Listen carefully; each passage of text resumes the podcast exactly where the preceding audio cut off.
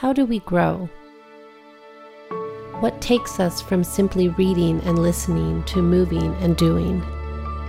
Into a roll up your sleeves and get your hands dirty kind of walk, driven by a desire to grow in grace and humility, digging in faith and on good soil, implanting His Word in our hearts, waking up to life on the other side, where peace loving wisdom resides persevering through trials and temptation, through death and destruction, giving life breathing water through action and deed, letting it soak in and take deep root in every aspect. That kind of doing changes us. It leads us into true faith. True faith that produces good fruit and changes who we are in Christ, driving us to sow in peace and reap a harvest of righteousness, to lead with love and give to others generously with mercy, causing us to be not just hearers of the word, but doers.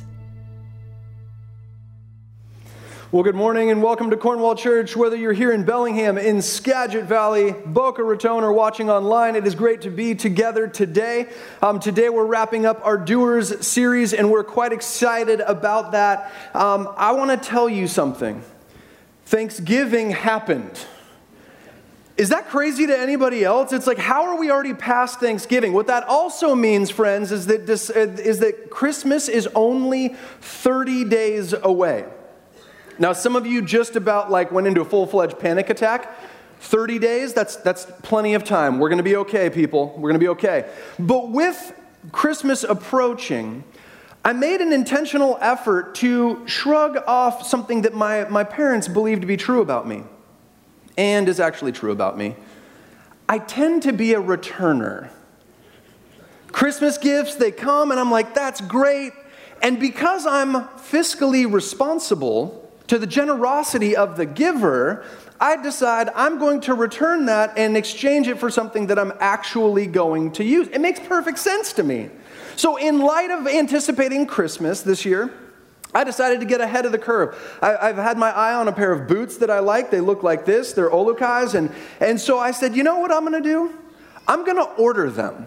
So I order them. They're delivered because I'm not sure what size. So I get an 11 and a half and a 12. I try them on, I wear them around the house, I'm like, definitely a 12. So then I find the link, I send it to my mom. I say, Mom, I promise, I will not return these. I promise, guarantee. My mom says, Okay, let me talk to your dad. Dad responds to my responsibility by saying, Nah, I think we're to go a different route. To which I say, the audacity! now, the reason I tell you this story um, is because I think we pray like that, at least some of the time. We say, God, here's what I want. Here's when I want it. Here's who I want it for. Here's how I want it to show up in my life. And would you just click the approve button and we're all good? And unfortunately, it doesn't work that way. And sometimes when we treat it that way, God says, Nah, I got something else in mind. Because prayer is about so much more than that type of exchange. Prayer is essential to an alive and thriving relationship with our Heavenly Father. Prayer is essential to an alive and thriving relationship with our Heavenly Father. When the disciples come to Jesus and they say, Will you teach us to pray? He says, Absolutely. And he starts with two words Our Father. He wants us to know, He wanted them to know, this is essential for us to know today, who it is we're praying to because it makes all the difference. We start our Father, our Heavenly Father, the God who's created, who existed throughout all time. He was in existence before time came to be. He spoke and He spoke everything into being. In Psalm 19, it says, The heavens declare the glory of God, the skies proclaim the work of His hands. Our God is so great that He spoke, and the, the complexities of our universe came to be. That is our great God. In Psalm 139, God is described as always present. There is nowhere that you and I can go from his presence. Nowhere. that he actually knew who we would be before he brought us into being, and then he intentionally knit us together in our mother's womb. That is our great God, and that God says, I want to hear from you. I want you to talk to me. I want you to come to me. He wants us to share our joys, our sorrows, our hurts, our hardships, our frustrations, our anger, our disappointment in life and with Him.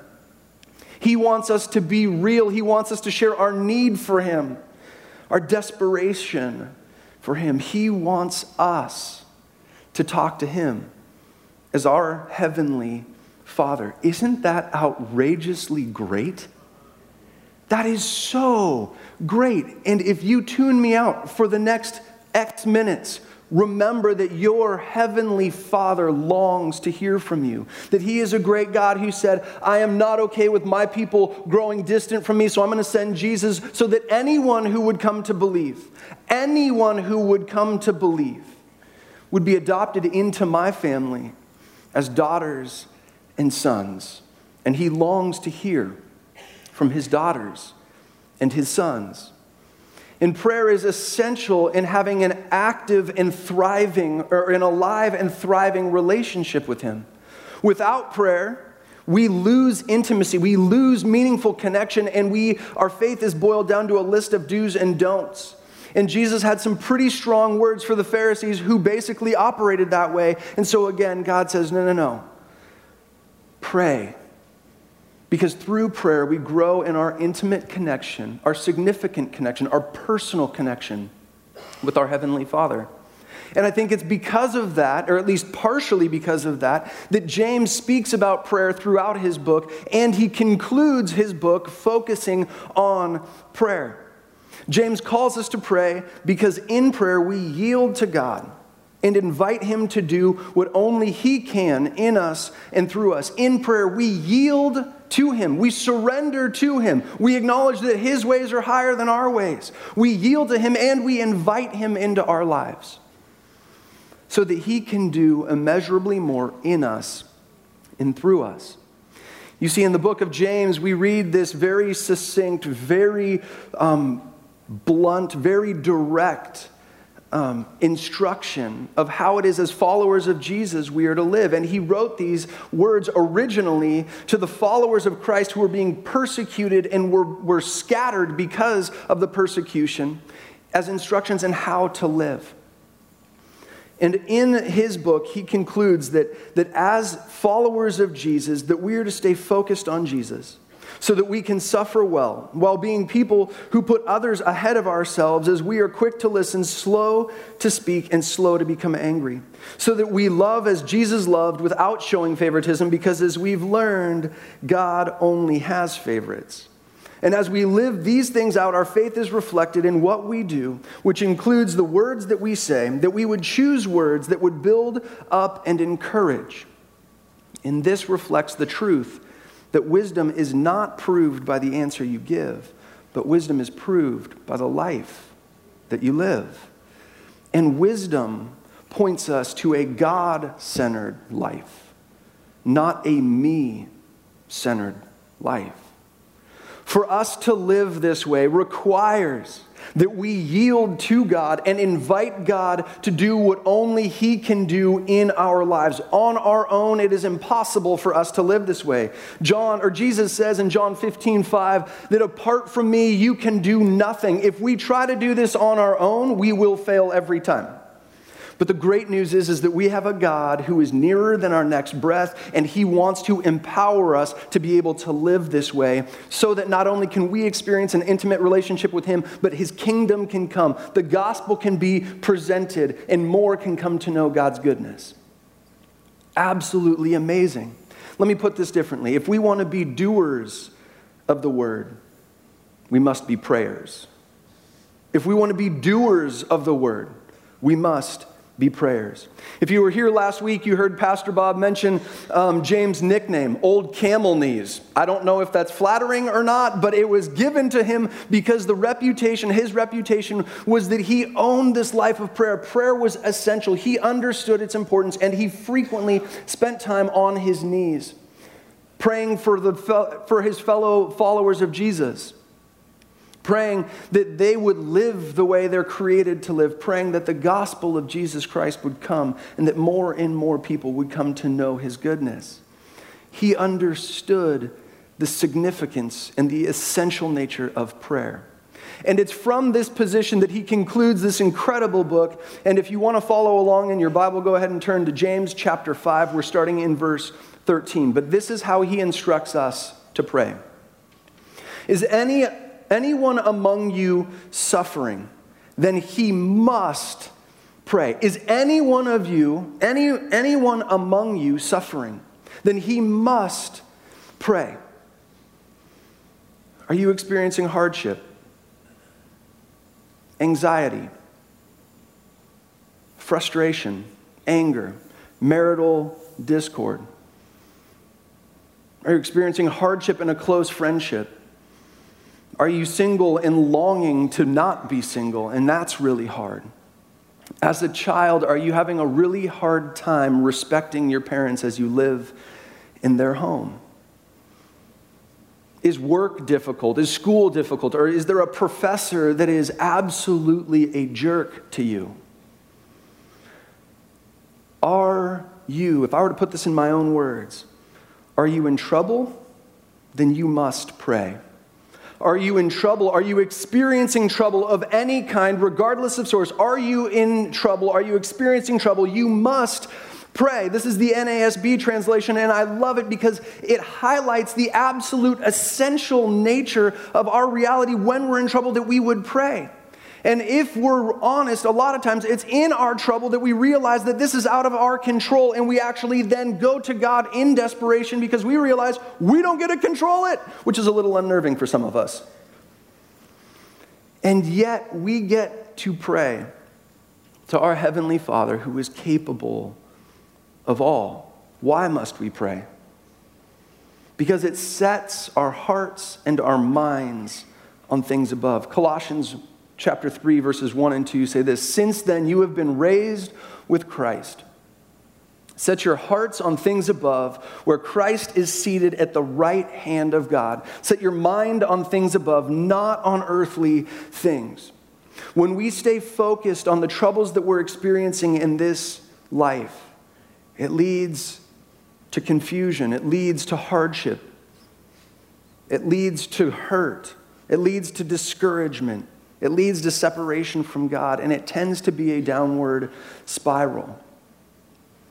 But as we experience these troubles and we set our minds, we set our hearts on things above, on our great Heavenly Father who is perfectly sovereign, He is all sufficient, He is with us, it has a way of putting our struggle in perspective. And as we set our minds on things above, it brings hope, it brings courage, it brings strength. It reminds us that God walks with us, even if it's through the valley of the shadow of death, that God walks with us. Gives us wisdom and how to live. And He reminds us that He provides for us one moment at a time. Now, some of you are here this morning and you've been experiencing trouble for a prolonged period of time, and you're thinking, How long, God? You're praying for something miraculous. You're praying for healing. You're praying that, that this, this relationship would be reconciled. You're praying in faith. You're praying earnestly. You're praying passionately. You're praying fervently. And yet, it feels like much of the time when you're praying that your prayers are simply bouncing around the room or going anywhere but to the ear of God. And perhaps you feel lonely, discouraged, frustrated, angry at God. And I want to encourage you if you are there this morning, first of all, I'm so glad that you are here. But if that's where you're at, my encouragement is what I think James would say to you, and that's keep praying keep praying. James says, whenever you experience trouble, he doesn't give a duration to that trouble that you're experiencing. He says, whenever pray. So keep praying. Is it hard? Very, very likely. Maybe it's painful to continue to pray, and yet pray. Because in a relationship with Jesus, we have incredible promises, incredible hope. Philippians 4:19 says this, "And my God will meet all your needs according to his glorious riches in Christ Jesus. He will meet all of your needs." Now, coming back to the beginning, my, my story about my boots, we want things in our timing.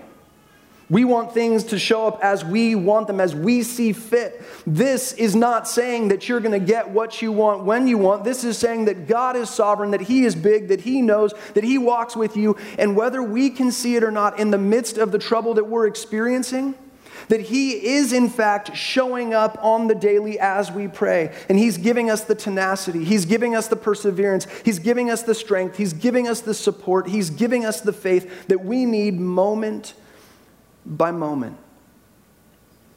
That is God's promise for us who love and follow Him, that He will continue to show up and provide. Prayer is essential to an alive and thriving relationship with our Heavenly Father. As this verse continues, it changes uh, focus a little bit here. Um, is anyone cheerful? He is to sing praises. Is anyone cheerful? Let me paraphrase this. Is anyone cheerful? He is to sing praises. Are you happy? You must sing Jesus jams. Are you happy? You must sing Jesus jams. Now, I want to just quickly clarify. You're like, I thought we were talking about prayer. Now we're talking about singing. I'm not tracking. Singing songs of praise, singing Jesus jams, we're basically singing our prayers. Think about the book of Psalms. There are many prayers, amazingly real prayers, and yet many of them are written to be songs as well. So as we sing, it's like we're singing songs of praise. We are singing our prayers. Now, this couple months ago in September, I, I, had the privilege of going to Romania. And while I was in Romania, um, I met a guy named Sabine, who's a pastor there, and they are doing incredible work. They have one church that's to the Romanian population. They have planted six in gypsy villages because in Romania, gypsies are unwanted. They are pushed off to the side, they don't matter, nobody cares. Sabine says that's absolutely not the way the kingdom of God works. And as a part of our trip, I had the privilege of teaching, and I got to teach in this church, Laslia. Um, that's not me, that's Sabine. Um, it's a small church, and it's amazing. And we walk in on a Sunday morning, and the band is sitting in the front pew on the left hand side. The band consists of one guy with an accordion, getting ready just to shred it and two vocalists next to him, one of which is holding the songbook in front of him. And so then he fires up the, and I'm going, oh, this is cool. This is different. I've never heard an accordion in worship before. Um, and so he gets going, and before I know it, Andrea Bocelli breaks out behind me, just, ah, and I'm like, no! It literally made me jump. He scared me. Now, let me just say this. If this guy's familiar with James, this brother is full of cheer. He's full of joy. He's full of thankfulness because he is singing with all of himself, his whole heart. And after I recovered from being terrified initially, I was like, this guy's heart is beautiful. He comes from a village where there is next to nothing. This man has plenty of trouble in his life, and yet he is singing and praising his heavenly Father. Now, notice what James doesn't say. He doesn't say, when everything in life is going your way and you're happy as a result, then sing songs of praise. But rather, what I hear James saying when I read this is anytime you experience the smallest or biggest thing that makes you happy, joyful, thankful, grateful, whatever it is, may we sing songs of praise. May we sing Jesus jams from the heart and may it bring life. May it honor God. Now, what's interesting is as I was preparing for this sermon today, what I learned is that this is basically that God has given us a remedy for our troubles. Does it fix everything? No, but it meets us in. I don't know if you've experienced this. You've come to church on a Sunday or maybe to refuge and you start singing and you, you came with a burden, and as you sing, that burden feels a little bit lighter. Your spirit is buoyed. You are lifted up. Maybe you've experienced that. I experienced that on the weekends. I experienced that even more at Refuge simply because we sing 10 to 12 songs at Refuge. Why? Why does that happen? God created us that way. But secondly, because we are changing what we're focusing on. We're not focusing on our troubles. Instead, we're focusing on our great God who gives us good gifts. James 1:17, every good and perfect God is from our heavenly Father. And when we sing songs of praise, it reminds us of how great and loving and present and patient he is. And it's beautiful. I read an article in Time magazine I don't know if you know this or not, but everything that I just described, it's actually scientific. Time wrote, a magazine, wrote an article in their magazine about the effect of singing, especially the, the effect of singing in community with others. And what they said is as we sing, that our brains release a neurochemical called oxytocin. Oxytocin has an amazing effect on us. It actually alleviates anxiety and stress and lessens feelings of depression and loneliness just because we're singing. And how much more is that true for us as followers of Jesus? It's not just that we're singing, it's that we're singing, and as we sing, we're reminding ourselves of truths that are absolutely true of our great God. As we sing, it lifts our spirits. If I were to summarize verse 13, I would basically say, what, what James is saying is close to what Paul was saying, and that is pray all the time. Pray without ceasing. Pray and know that when you pray, you're talking to your Heavenly Father. So, as we read the Bible, we definitely want to pay attention to the words that we're reading, but you also want to try to gather the themes that are being hinted at and when there's a shift in themes. So let me point this out. In verse 13, James is instructing us to pray how we pray personally. But as we move to 14 and 15, we see that he moves it from personal prayer to how we pray with others. So verses 14 and 15 say this Is any one of you sick? He should call the elders of the church and pray over him to anoint him with oil in the name of the Lord. And the prayer offered in faith will make the sick person well. The Lord will raise him up. If he has sinned, he will be forgiven. There's a very specific instruction here. If you are sick, if you are ill or in a weakened state, go to the elders, to the pastors of the church, and ask them to pray and anoint you with oil. This is something that we still practice today at Cornwall Church. I don't know if you knew that or not, but this is something that we still practice today. And as we pray, we pray knowing that God is able, is physically capable to bring about a miracle, a miraculous healing. We believe that to be absolutely true. And as we pray, we also always pray that God's will would be done. Is that a cop out? Absolutely not. What it acknowledges is that his ways are higher than our ways. I would love to see this person relieved from the physical pain that they're dealing with, with their illness, but God sees the whole picture and he knows what's best. Let me tell um, a story to elaborate on this. Um, there's a man in our church named John. Over the last 12 to 18 months, John has been sick for a number of different reasons, or, or he's experienced a number of different physical ailments, and he's been in the hospital f- around four times. His stay has varied from four days to more than two weeks. And I've had the privilege of visiting John, and every time I visit John, I get this, this reaction. It's incredible.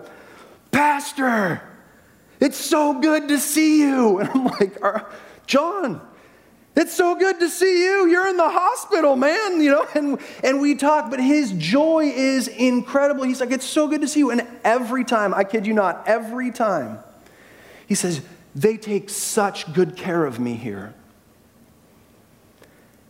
And this last time I visited him, after thinking, well, I hope so, because they're paid to, um, I realized this that not only are the nurses and doctors and occupational therapists and physical therapists amazing and caring. And they're doing a great job of caring for him. But John is there to care for them. Do I want John to continue to suffer physical ailments? Absolutely not. But John is a kingdom minded man, and he says, Wherever I am, so long as God has me on this earth, I want to share his hope with people. And he does that beautifully, even when he's in the hospital again.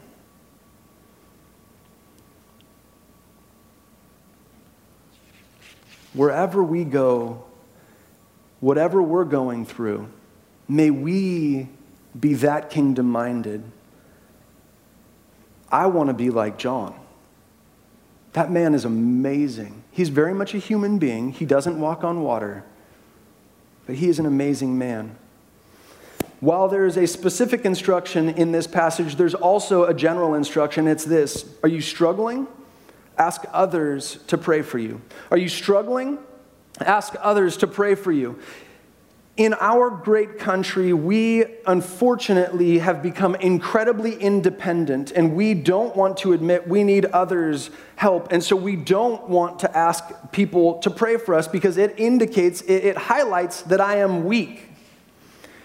And yet, what James is saying is if that's the case, we need to pray. For some of you, this comes naturally. For others, you're like, I don't want to ask people for prayer. What will they think of me?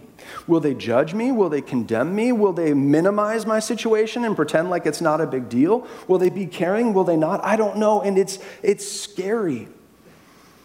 And it is. Those are valid fears.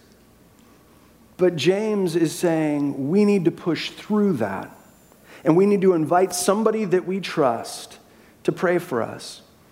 So I wonder this morning, are you carrying something, a burden that you have not shared with somebody that you trust?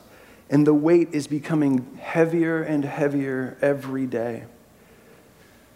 If you are, let me encourage you. Think of somebody that you trust that's close to you and risk by sharing that with them and ask them to pray for you. Not that long ago, I had one of those moments. I don't like asking people to pray for me, and especially sharing deep with them. Um, and I had that moment. And early in the morning, I was like, this day is awful.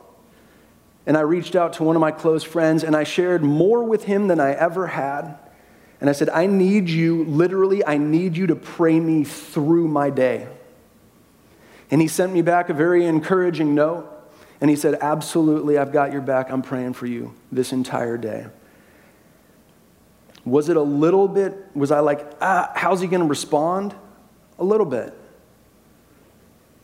But in the end, I grew closer to that friend because I chose to share and because of how he responded. And God met me in an amazing way through his prayers. Absolutely incredible. So, are you struggling? Ask others to pray for you. Let me say this really quickly. The same is true of the other side of the coin. As followers of Jesus, not only do we need to be courageous enough to ask others to pray for us in our struggles, but we need to be ready to pray for others in their struggles. Whether they ask for it or not, we are perceptive people. We can make observations. Here's the cool thing you don't even have to let them know you're praying for them. That may actually make them upset if you let them know that. But you can still pray. Like, that's the coolest part about it, and God can still work. It's incredible. And I want to share with you a story that I got permission to share with you because it beautifully reflects this. This, this sister saw her brother's need and has prayed for him for years.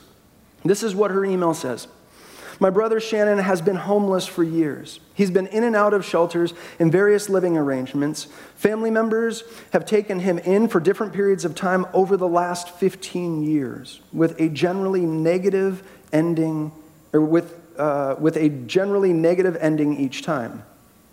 My prayers for him have changed over the years. For a while it was, Lord, I don't even know how to pray for Shannon, but you know what he needs. And recently I was stuck on show me how to help him. And the answer I got was pray. Not exactly what I was hoping to hear, but I figured I could just keep doing what I'd been doing. And then came the prayer wall. Let me pause. In our commons, we have a prayer wall, and the idea with that is that if you would like prayer, but you don't want to ask somebody directly, you can write it on a piece of paper, put it in the prayer wall. And my encouragement then is as you do that, that you would take somebody else's prayer and pray for them. We want to continue to grow as a church to be a more and more praying church, a more and more prayerful church. So if you are here this morning and you're like, I want prayer, I don't know who to ask, write it on a little card out in the commons, roll it up and stick it in the prayer wall, and we would love to pray for you and take somebody else's friends, okay? Um, then came the prayer wall. The first weekend, I knew that I wanted to put a request, uh, put in a request for Shannon, but I wasn't, wasn't sure how to word it. So I took a little square piece of paper home and prayed for the words to come to me. The following weekend, I wrote that my brother Shannon will get the help he needs and stuffed my rolled request into the wall. Later that week, I was talking to my mom, who watches Cornwall's services online in Arizona. And she asked if I had put a request in the wall for Shannon. I told her about my request, and we agreed to keep praying that prayer. Here's where it gets really good. This weekend, we found out that he is checked into a clean and sober shelter. Happy coincidence? I don't think so. This is nothing short of miraculous. I know that God had to change something in Shannon's heart. I also know that there's power in prayer, and I'm so thankful for all the prayer warriors out there. There's still a lot of praying to be done, but God is so good, and I have hope in Him. I just had to share with you what God is doing. Isn't that an incredible story? A sister who sees her brother in need and faithfully and passionately and fervently prays for him. And, and, as I connected with Colleen, she shared with me that things aren't exactly where she would hope that they are with Shannon, that the struggles continue, but she reminded me, I am continuing to pray. Relationships can be difficult. They're dynamic, they can be challenging. And this is certainly true when we step into inviting people to pray for us or we're asking if we can pray for other people. It can get a little challenging and a little awkward. And yet, James doesn't shy away from that. Because James knows that this is an essential part of a Christ follower's life. And then James presses in even further. And this is what he says Therefore, confess your sins to each other and pray for each other so that you may be healed. Confess your sins to each other and pray for each other so that you may be healed. Every one of us, let me back up. Are you guilty of sin? Confess and pray. That's James' call to us as followers of Jesus. Every one of us has made a decision that honored ourselves over God. We decide that my will is better than God's, that my kingdom come would be best right now rather than God's, and so we act accordingly. And the reality is, is every time that we make that choice, we are sinning, and that creates an amazing fallout with God. But the great news is that God's not okay with that. So through Christ, through a relationship with Him, through repenting, we are forgiven, and that relationship is restored. And in essence, what James is saying is that we need to do the same thing for those that we sin against. Whether that's a spouse, a child, a neighbor, a coworker, whoever it is that as followers of Jesus that we need to confess and pray. I don't know if you know this, this last week there was a few prime opportunities if you needed any more opportunity to sin, or I. And I'm not saying you did, friends, but there was Thanksgiving, and um, that can be stressful, and family gathering can be an amazing thing and a beautiful thing, a challenging thing for some. And then there was Black Friday, and if you don't know what Black Friday looks like, here it is. It's crazy. Bedlam. And if you're like, yeah, let's do it, there's a prime opportunity. And I'm just saying, those two things are more stressful than you deciding, you know, I think I need to go to Costco today. And I'm sure that not all of Whatcom County and the lower BC will be there. And then you get there and you're like, oh.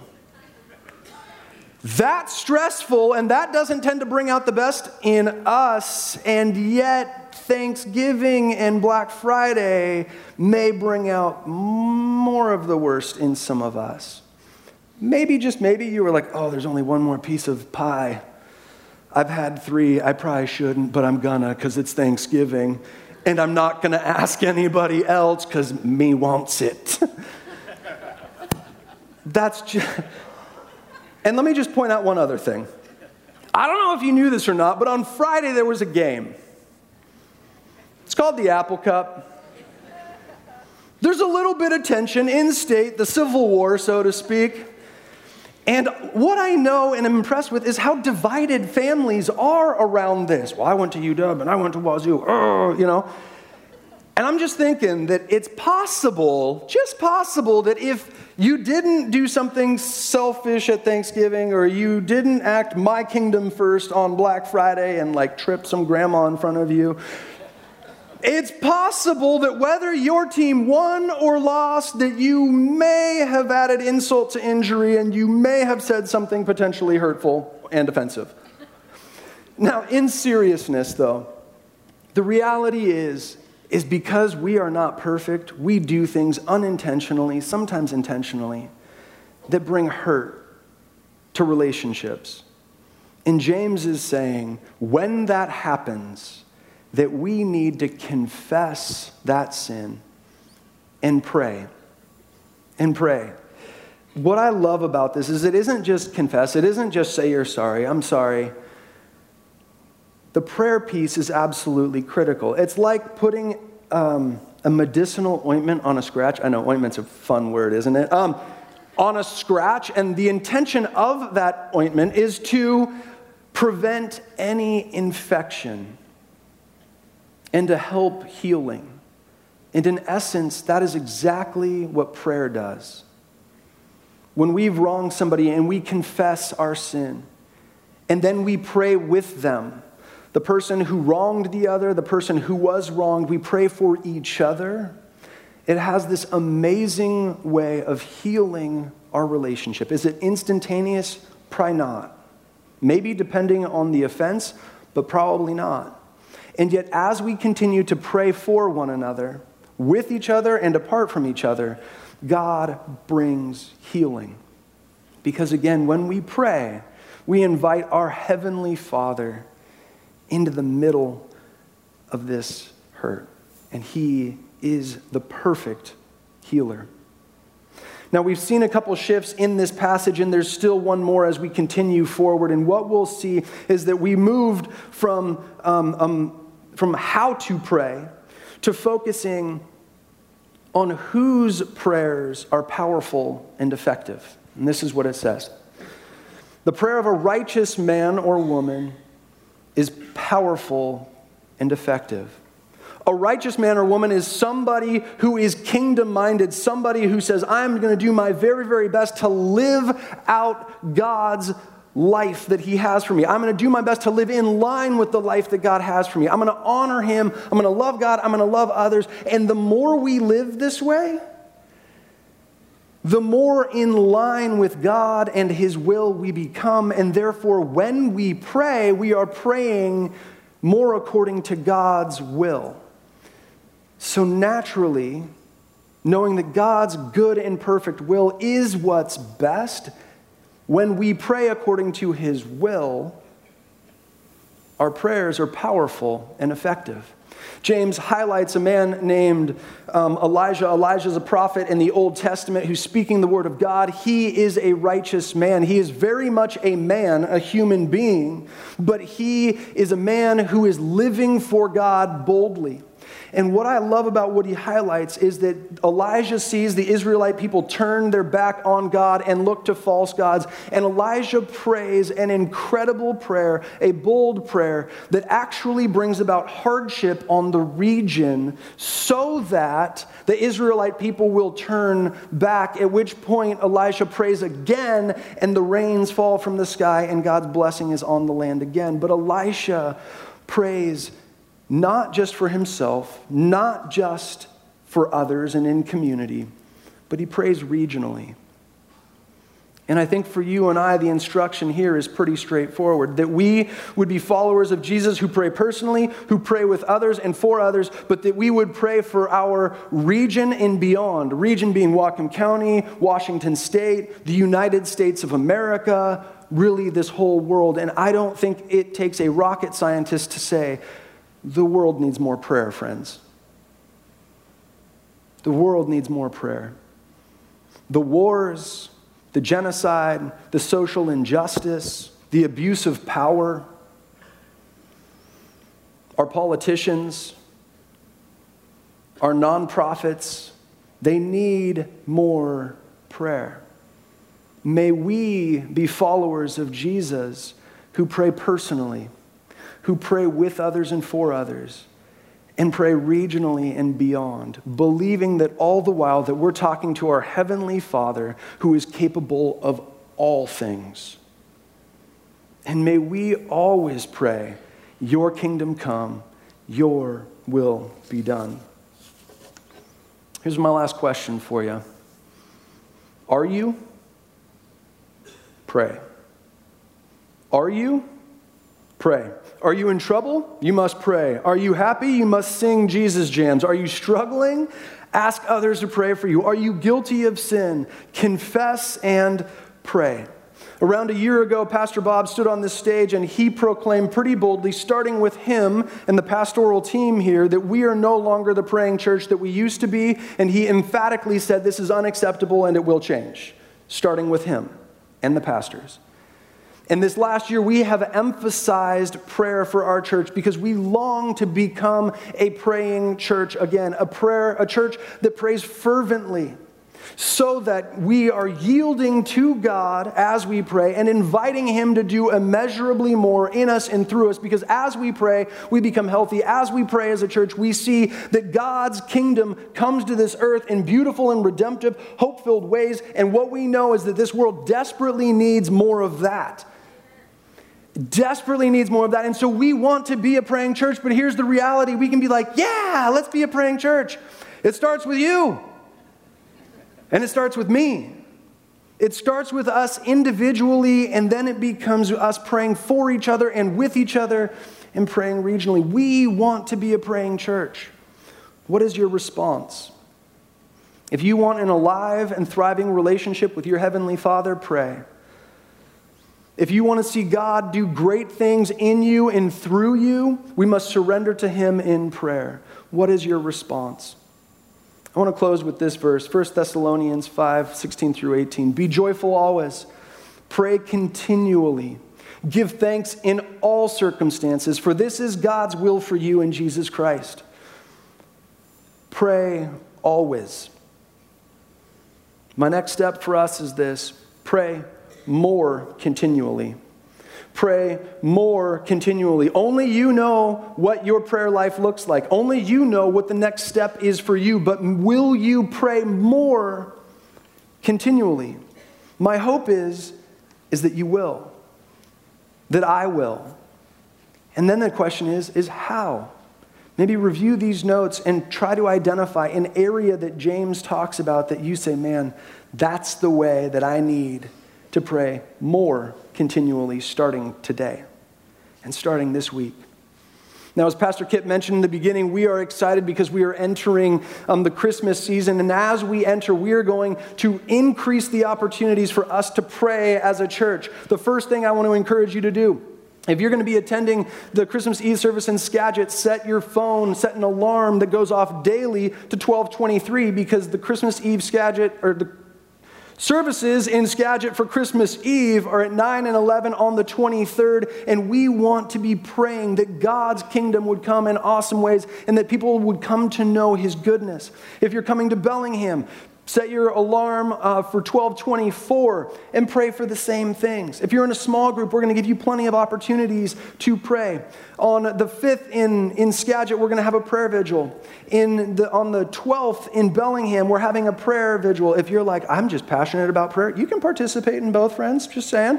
Um, and then we're going to have refuge and we're going to sing our prayers to God together on the 12th here in Bellingham in Skagit the 5th. We want to be a praying church. What's your response?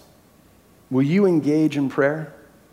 Our hope is the answer is absolutely yes. I will pray more continually.